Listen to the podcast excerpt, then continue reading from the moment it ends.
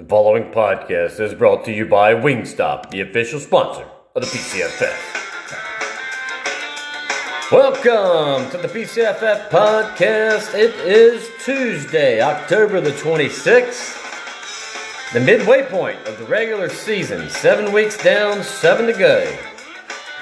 We have some craziness in the standings right now. We'll discuss wrapping up week seven and looking forward to week eight right after this.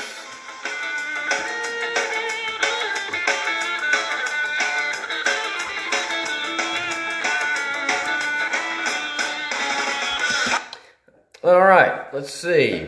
Starting off, Minglewood had been unbelievably hot and finally came back down to earth as Pittsburgh with a huge win for them. Joe Burrow, Mike Evans hooking up three times.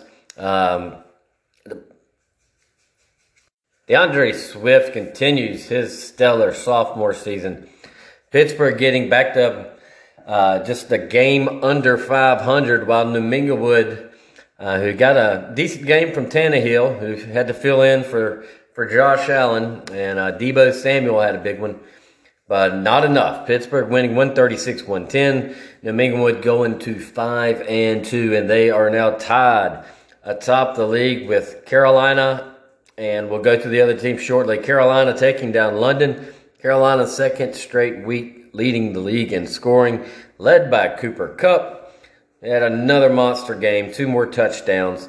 Uh, London did have a, a solid all around performance, putting up 129, but they did lose 168 129.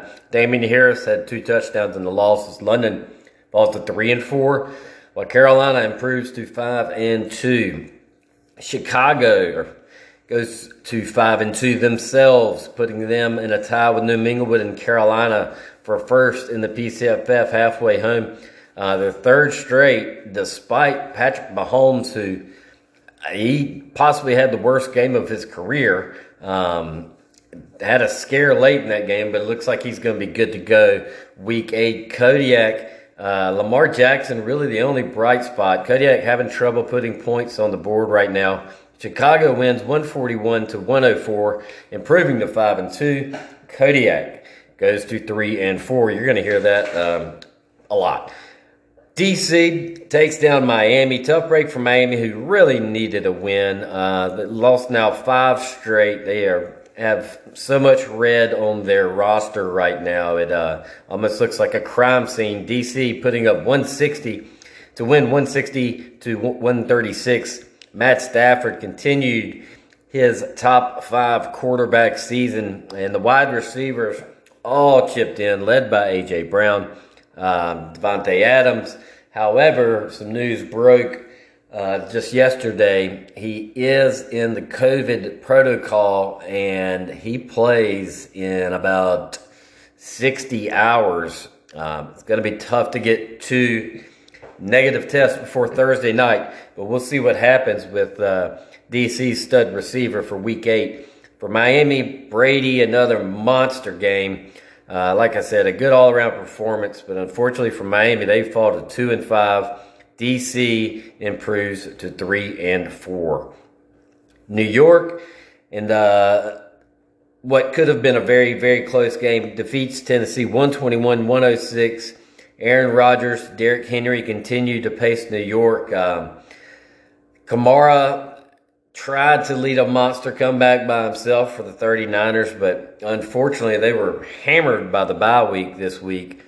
They had five players, if you include their defense, that combined for less than five points. Um, you know, that, that's always tough to swallow when you only lose by 15 points. But, you know, the season still has seven weeks left. Both teams go to three and four, which is where we're at here. This is the standings. Carolina is in the first right now, they have a 58 point lead on New Minglewood at 5 and 2. New Minglewood also 5 and 2. They have a 31 point lead over Chicago, who is also 5 and 2. So if the playoffs started today, Carolina and New Minglewood would get the byes. Chicago would be the 3 seed. All three of those teams have a two game lead on the rest of the league. We have six teams that are three and four, separated by just 100 points with half the season left. DC would be the four seed, Tennessee would be the five seed, London would be the six seed. On the outside looking in, New York would be the seven, first one out, Pittsburgh, followed by Kodiak, and then Miami is at two and five, but they are just a game out of a playoff spot. So with seven weeks left, um, a lot still can happen. Now, some big games, week eight. Every game is big pretty much going forward as we're going to be hitting November by the end of week eight. Carolina versus Chicago is your game of the week. Both teams at five and two. New Minglewood facing Kodiak. This would be a big win for Kodiak. Um, New Minglewood, though, gets Josh Allen back after the bye. They uh, they look to try to get to six and two um, and take advantage of whoever loses that Carolina Chicago game. Tennessee versus London, a big game. Both teams would be in the playoffs if they started today. They don't. However, uh, Tennessee uh, just has a slight point advantage over London. So the winner of that will get to 500. The loser will go to three and five. DC versus New York, same thing. Both teams are three and four. DC um, has the most points out of the three and four teams, but a loss here to New York would drop them to three and five. New York would get to 500, uh, and vice versa.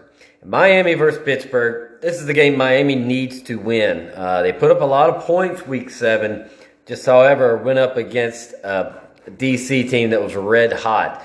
Pittsburgh coming off a huge win over New Minglewood. Can they keep that momentum going to get to four and four? Uh, earlier this year, I'd, I'd, review injuries and stuff of that nature, but there's just too many nowadays. I think teams are almost sitting players based on the fact that it's such a long season. You the short IR, there's guys coming off of it soon. We'll see what happens week eight. For right now, as Jim Rome would say, I am out.